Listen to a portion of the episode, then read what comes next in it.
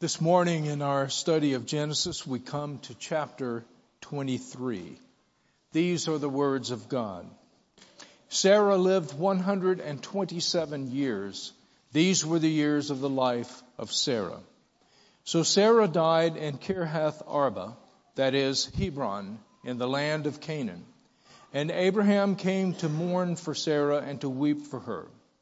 Then Abraham stood up from before his dead and spoke to the sons of Heth, saying, I am a foreigner and a visitor among you. Give me property for a burial place among you, that I may bury my dead out of my sight. And the sons of Heth answered Abraham, saying to him, Hear us, my lord. You are a mighty prince among us. Bury your dead in the choicest of our burial places. None of us will withhold from you his burial place, that you may bury your dead. Then Abraham stood up and bowed himself to the people of the land, the sons of Heth, and he spoke with them, saying, If it is your wish that I bury my dead out of my sight, hear me, and meet with Ephron the son of Zohar for me, that he may give me the cave of Machpelah, which he has, which is at the end of his field. Let him give it to me at the full price as property for a burial place among you. Now Ephron dwelt among the sons of Heth, and Ephron the Hittite answered Abraham in the presence of the sons of Heth, all who entered at the gate of his city, saying, No, my lord, hear me. I give you the field and the cave that is in it. I give it to you in the presence of the sons of my people. I give it to you. Bury your dead. Then Abraham bowed himself down before the people of the land, and he spoke to Ephron in the hearing of the people of the land, saying, If you will give it, please hear me. I will give you money for the field. Take it from me, and I will bury my dead there. And Ephron answered Abraham, saying to him, My lord, listen to me. The land is worth 400 shekels of silver. What is that between you and me? So bury your dead. And Abraham listened to Ephron, and Abraham weighed out the silver for Ephron, which he had named in the hearing of the sons of Heth, 400 shekels of silver, currency of the merchants. So the field of Ephron, which was in Machpelah, which was before Mamre, the field and the cave which was in it, and all the trees that were in the field, which were within all the surrounding borders, were deeded to Abraham as a possession in the presence of the sons of Heth, before all who went in at the gate of his city. And after this, Abraham buried Sarah, his wife, in the cave of the field of Machpelah, before Mamre, that is Hebron, in the land of Canaan. So the field and the cave that is in it were deeded to Abraham by the sons of Heth as property for a burial place. Our gracious Heavenly Father, we pray that you would open these events to us that took place so many years ago with Abraham striving for a burial place that would be owned by him, for his wife Sarah and others to come. We pray, Lord, open this up to us and help us understand the application and the encouragement and inspiration that it should be for us in our own day. For we pray in Jesus' name. Amen. Well, the occasion of our text is a sad one. It is the death of Sarah at age 127. For over 60 years that we can count up and easily document from the scriptures, most likely for much longer than that, Sarah was Abraham's wife. She was his wife when God called him out of Ur, on the journey to Haran, the time in Haran, and then the journey to Canaan, all of Abraham's various trials in and out of the land. Sarah was at his side. Sarah kept the commitment that Abraham had asked of her to present herself in every threatening land as being Abraham's sister instead of his wife. And twice she had been taken into the houses of powerful rulers to become their wife, and she had to be delivered by the Lord. Sarah knew what it was to wait a great deal of time on God's promises. In fact, she waited for decades. She knew what it was to carry great sadness within her because she was barren all her life.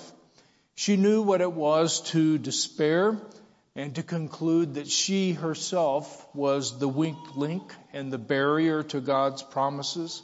She knew what it was to become desperate and to panic, giving her personal maid Hagar to Abraham as wife so that Sarah, according to her plan, would essentially become the official mother of the resulting child. She knew what it was to have her plans blow up in her face, resulting in public and long-lasting humiliation. But she also knew what it was, after many years, for God to address her personally and personally confirm His promises to her, and ultimately for her to personally trust and to believe the God who made these promises to her. She knew what it was to experience the miracle of God within her own body, and so to conceive and bear a son many years after the age of childbearing. Sarah knew what it was to laugh, the empty laugh of incredulity and skepticism at God's promises. She also knew what it was to laugh the laugh of pure and sheer joy upon God's miraculous fulfillment of His promise. She knew what it was for the living God to name your son before he was ever even conceived, and to name him Laughter, Isaac. As Abraham was father and patriarch not only of the nation of Israel, but of all believers in every age, so Sarah was mother and matriarch. And so Paul uses her in Galatians 4:26 to represent the new covenant, the heavenly Jerusalem, and the mother of all believers. So Sarah was deserving of great honor at her death, as was the living God who had sustained her and blessed her throughout her life. And yet, we hardly hear of Sarah in this passage that concerns her death. Actually, we do hear a lot about her, but not in the way that we're used to hear about someone. Almost this entire passage is taken up with negotiations over a place to bury Sarah. And so, in truth, Sarah is being greatly honored in this passage, as is the one true God, but it's not conveyed in the way that we typically would do so as moderns. Now, this is not the first time in the Scriptures, nor will it be the last, in which we are denied the kind of drama that we crave as moderns. We want to know primarily, how did Abraham feel when his wife died? How did Isaac feel? And how did others feel who knew Sarah? Well, the Bible typically denies us that, and instead just gives us people's actions, and even that in a very understated way. Think of last week when we looked at chapter 22, where God commanded Abraham to sacrifice his promised son, Isaac. And then Abraham's actions in obedience until God stayed his hand at the last second. And yet we're told nothing of how Abraham or Isaac or Sarah felt. We're just told what they did. This week we're told nothing of how Abraham or Isaac felt about the death of Sarah. We are only told that Abraham mourned her death in verse 2, and then for the entire rest of the chapter, we are told what he did to obtain a burial site. It almost seems off topic, but in truth, God is telling us much here, and how much Sarah and God are being honored if only we have the eyes to see. Now about 20 years of time and a change of location have occurred since the events that we covered last week in chapter 22. In chapter 22, Isaac was a lad, meaning a young man, a teenager. Now at Sarah's death, Isaac is 37 years old, based on her age of death of 127. In chapter 22, the family was living south of Hebron, another 20 or 25 miles south down, heading toward Egypt, whereas now they are living up in Hebron, which is north of Beersheba, but it's still about 20 miles south of Jerusalem. And this is where Abraham, in Hebron, he becomes determined, fixed, on the purpose of obtaining burial grounds, not only for Sarah, but also for himself and other members of his family going forward. And Abraham is determined to obtain this ground, not just the ability to use it, but to own it outright, so that it can never be questioned that he owns the ground, and no one else has any claim to any degree over that ground. Now, this place, Hebron, was a place of very special significance for Abraham and Sarah. Hebron is where Abraham moved just after Lot separated from him, and it's where Abraham built an altar to the Lord just outside of the town among the terebinth trees of Mamre. You can read about that in Genesis chapter 13, verse 18. Now, Mamre was an Amorite who was an ally and a friend of Abraham. Mamre went with Abraham when he had to go conquer the four kings of the east in order to rescue Lot and the other members of the town of Sodom. That all occurred in chapter 14, and that's still when Abraham was living in Hebron. Hebron is where God appeared to Abraham in Genesis chapter 15, where Abraham believed God concerning the promised seed, and it was accounted to him for righteousness. And it is where God first made the covenant with Abraham. Hebron is where God changed Abram's name from Abram to Abraham and made the covenant of circumcision with him in chapter 17. Hebron is also where God changed Sarah's name from Sarai to Sarah and told Abraham that the promised seed would not be Ishmael, born of Hagar, but Isaac, who would be born of Sarah at age 90. That is in chapter 17. Hebron is also where God again appeared to Abraham and reiterated the promises to him concerning Isaac, who would be born of Sarah. But this time, God did it in such a way that he made sure that Sarah was listening. And this was the first time that Sarah laughed, kind of the empty laugh of incredulity at hearing God's promise. And he confronts her saying, "Why did you laugh?" And she is afraid, and she denies it and says, "I did not laugh." And God says, "Oh, but you did." And so the whole theme of this promised son, Isaac, which means laughter, is God basically saying to Sarah in a very personal way, "I'm going to teach you how to laugh. I'm going to teach you what that means." Hebron is where God told Abraham of his intent to destroy Sodom and allowed Abraham to intercede for Lot and for any righteous within the city. That's in chapter 18. Hebron is where ultimately Abraham and Sarah have returned after living for a number of years down in Beersheba. Hebron is where Sarah and the Lord's providence has died.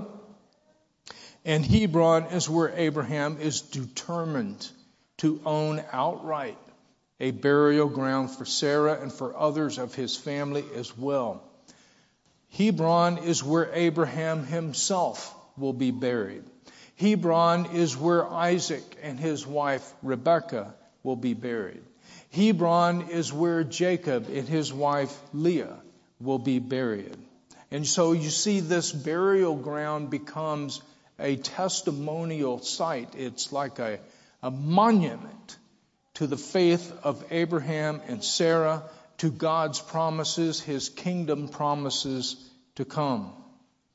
The burial ground, indeed, will be the only part of the promised land that Abraham himself owns. It will not be for several hundred more years that Abraham's descendants will return here and will begin to conquer all the promised land under Joshua. This burial ground is the only part that Abraham himself actually ever owns. Notice how the text keeps specifying that Hebron is in the land of Canaan. It does that in verse 2, does that in verse 19. It wants you to know that Hebron is in the land of Canaan. Beersheba, where they lived for a number of years, is down near the border where Canaan starts running into Egyptian control territory and Philistine control territory. But Hebron is definitely within Canaan proper. And so it keeps emphasizing Hebron is in the land of Canaan. It's in the promised land. All the rest will come under Moses and Joshua. So obtaining this ground is not going to be an easy task for Abraham, because he is, in his own words, a foreigner and a visitor among them. Verse 4. That means, the word visitor means that he's a transient. He's an alien who is living within the land, but he moves around. He was at Hebron earlier, then he goes to Beersheba, then he goes to other places. He's down in Egypt for a while. He is transient. In other words, he has no property rights or any other rights that would go with citizenship.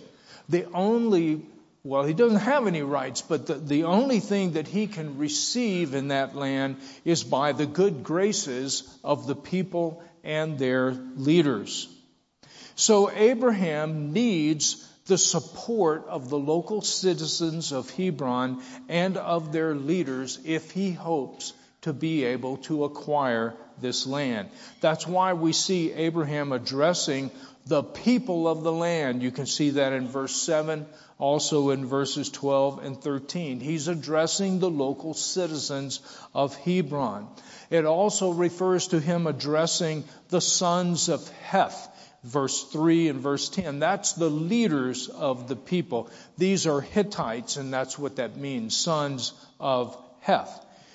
And you also see the leaders being further described in verses 10 and 18 as those who entered at the gate of his city. What's being said there is that the leaders would gather at the gate of the city of Hebron for the purpose of conducting official business, court, and so forth. And so in his quest to own this land, we first see Abraham in verses 3 and 4 appealing to the people of Hebron and their leaders for permission, first of all, just to bury Sarah in their land. That's where he starts. Just get permission to bury her in their land. Now here we see a favorable response. The leaders respond that though Abraham is a foreigner and he doesn't have any rights, nevertheless, he is greatly respected. He is called a mighty prince, literally Prince of God. You are a Prince of God among us. And so he is granted the ability to use any one of their burial places. He can't acquire it, but he can certainly use any one he wants to bury Sarah. You can see that in verses 5 and 6. Now that's gracious. That's a good start, but that's not what Abraham is seeking here. You see, if he receives anything as a gift, then it will be subject to future stipulations, and it will make him beholden to the one giving him the gift. So Abraham is intent on owning this outright. So we see Abraham, it says that he stood and bowed himself before the people. Now the custom of that time is if you were having negotiations, you would conduct that from a seated position. So the citizens and their leaders and Abraham are all seated so that they can talk through this business. But then we see Abraham standing up and then bowing down before them. This is his way of showing them honor and acting in a humble way. He asked for the people and their leaders to intercede for him with Ephron, the son of Zohar. In other words, as a non-citizen, he has no right to even approach Ephron in this official way. He has to have citizens or their leaders go do that for him. If he can't get anybody to take up his cause, then he is dead in the water. And so he wants to purchase the cave of Machpelah, which lies at the end of Ephron's field. And he specifies that he will pay full price for it, verses 7 through 9. So, one or more of the people and their leaders, we don't know exactly who, do approach Ephron on Abraham's behalf. And Ephron then comes before the people and the leaders at the gate of the city to negotiate with Abraham. Now, at first it seems like Ephron is trying to give the land and the cave to Abraham, not just the cave, but also the whole field that is connected with it in verse 11. But that is not actually what is going on. Those who are familiar with the culture, both the ancient culture, which apparently these same customs are continued today in that region of the world, great show is made of apparent largesse and generosity, but it is actually a method of bartering. Here Ephron is saying in so many words that Abraham can't just buy the cave. He must also buy the field as well, which means it's going to cost quite a bit more money. But Abraham does not balk. He doesn't hesitate. He stands up, he bows himself again before all the people, and he says that he will pay for the field as well as the cave. Verses 12 and 13. In response, Ephron again makes a great show of largesse as though he cares nothing for money, while actually what he's doing is communicating to Abraham the price that he wants. Now you notice he never says, "This is the price that I want." He just happens to mention in passing what the land is worth, that the land is worth 400 shekels of silver. Now that was a great amount of money. In other words, he is starting really, really high. He's not saying this is what I want. He acts like I care nothing for money, but here's what the land is worth. That's the way it works. Now, of course, he is assuming Abraham is going to try to dicker him down some to lesser the amount, but Abraham doesn't. He seizes on the moment. He simply weighs out the silver right there in front of everyone in verse 16. He basically says, done. Weighs out the silver and gives it so that Ephron cannot back out. The point is, Abraham has the money. His goal is not to get the best price or even necessarily to get a fair price. His goal is to acquire land in the promised land that he owns free and clear.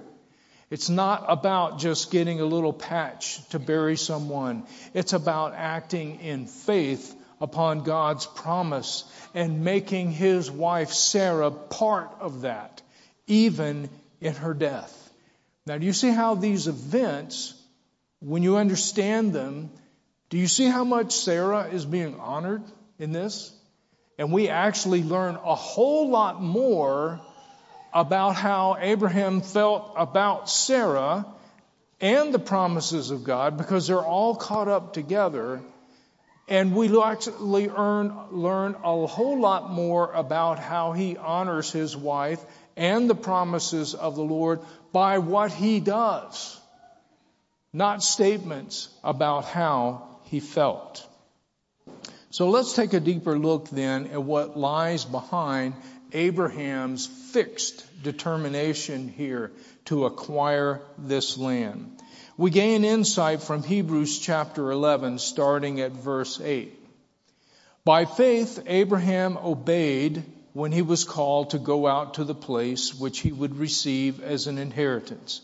And he went out not knowing where he was going. By faith, he dwelt in the land of promise as in a foreign country. Now, that language is very similar to what we see in our text in Genesis chapter 23, verse 4, when Abraham tells the townsfolk that he is a foreigner and a visitor. It continues on. Dwelling in tents with Isaac and Jacob, the heirs with him of the same promise. For he waited for a city which has foundations, whose builder and maker is God. Now, this is language that is typically taken by the evangelical church, of which we are part, to mean that Abraham was really focused on heaven, not on earth. He was focused on heaven as opposed to earth. But let's go on. Verse 11. By faith, Sarah herself also received strength to conceive seed, and she bore a child when she was past the age, because she judged him faithful who had promised. Verse 13. These all, Abraham, Sarah, died in faith, not having received the promises, but having seen them afar off, and were assured of them, embraced them, and confessed that they were strangers and pilgrims on the earth. Again, language very similar to Abraham's in Genesis 23, verse 4. Verse 14, for those who say such things declare plainly that they are seeking a homeland. And truly, if they had called to mind the country from which they had come out, in other words, their original homeland in Ur, they would have had opportunity to go back there. But now they desire a better, that is, a heavenly country. Therefore, God is not ashamed to be called their God, for he has prepared a city for them. Again, language typically understood by the evangelical church to mean that Abraham and Sarah were focused on going to heaven, not building an inheritance in the earth. And yet, how is this heavenly focused faith that Hebrews 11 talked about, how is it manifested in Genesis 23, which it's clearly referring back to? That heavenly focused faith is manifested by Abraham being absolutely determined to acquire, not just use, but to get ownership of a piece of Hebron, a piece of the promised land. So how does this heavenly mindedness and earthly stakeholding, how does that fit together? Well, first of all, we need to remember that the promised land of Canaan, while it was a real piece of land that was really given to God's people in the Old Testament, it was also a picture of the whole world, which is the inheritance that is promised to Christ and to his people. In Romans 4 and verse 13, Paul refers to the promise that Abraham received, that he would be heir of the promised land of Canaan. But look what Paul does to the promise. For the promise that he, Abraham, would be heir of the world, he takes the word land, which is what the promise actually said in the Old Testament, referring to Canaan, and Paul changes the word to cosmos. Now, how can Paul do that when the promise pertained to the land of Canaan? How can Paul change it? Because he understood that the land of Canaan, while it was a real historical land that was really given, all of that was a picture of the whole world and all the nations being given to Christ and to his people. Second, we have to understand that the heavenly mindedness that Hebrews 11 is talking about, it's not the heavenly mindedness that focuses on heaven instead of earth, but it is the heavenly mindedness that seeks to have the kingdom of heaven come on earth. You see the difference in that kind of heavenly mindedness. Just a few verses later, in Hebrews chapter 12, verse 22, it talks about the heavenly city of God that he has prepared for all believers. And he says to the new covenant believers of the first century, you are there. You have come to the heavenly city. Look at it. Hebrews 12, verse 22. You have come to Mount Zion and to the city of the living God, the heavenly Jerusalem. Verse 23. To the general assembly and church of the firstborn who are registered in heaven, to God the judge of all, to the spirits of just men made perfect, to Jesus, the mediator of the new covenant. Again, the heavenly mindedness that is being lauded in Hebrews chapter 11 is talking about not focusing on heaven as opposed to earth, but the kingdom of heaven coming on earth, conquering the earth by the word of God, making all nations Christ's disciples, even as Jesus has commanded in the Great Commission. So Abraham was showing his heavenly mindedness when he did everything in his power to obtain this little piece of land in the promised land, the kingdom land, as it were. And that's why it was so important for Sarah to be buried there, and later for Abraham to be buried there, and for Isaac and Rebekah to be buried there, and for Jacob and Leah to be buried there. And that's why Joseph made the Israelites swear that they would not bury him in the land of Egypt, but they would carry his bones with them to the promised land and bury him there. These are all very visible, tangible ways of them applying the biblical heavenly mindedness of laying hold of the earth as part of the kingdom of heaven coming here. That's the direction of the kingdom of heaven in the Bible. Not we go there, but it comes here. That's the direction of the kingdom of heaven. So all this earthly action bearing testimony to the promises of God concerning the kingdom, spreading like leaven, as it is Jesus promised it would, it will spread like leaven throughout the whole earth, bringing all under the kingship of Christ. Now let's add to that, so that we have an even deeper understanding of these matters, that the Bible does not speak of our alien and pilgrim status being completely removed until the kingdom of heaven, the kingdom of Christ, is here in all its fullness and power, which occurs when death, the final enemy, is conquered in the resurrection of life and the renewing of the earth. Look at 1 Chronicles chapter 29 and verse 11. Now the occasion here is, this is the prayer of David just before his death, when the throne is being passed to his son Solomon and the building of the temple is about to commence. David prays to God, yours, O Lord, is the greatness, the power, and the glory, the victory, and the majesty. For all that is in heaven and earth is yours, and yours is the kingdom, O Lord, and you are exalted as head over all. Verse 14, who am I and who are my people that we should be able to offer so willingly as this?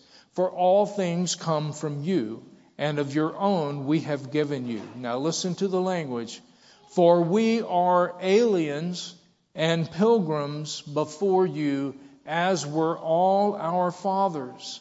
Our days on earth are as a shadow and without hope." You notice how our alien and pilgrim status, in the words of David, are not connected to being on earth. It's not being on earth that makes us aliens and pilgrims. It's the fact that we are removed from earth by death. We are claimed by death. It's the fact that this earth which God has given is not in the hands of the righteous and is not free of death. So that's where it's looking. That's the effect of the kingdom of God.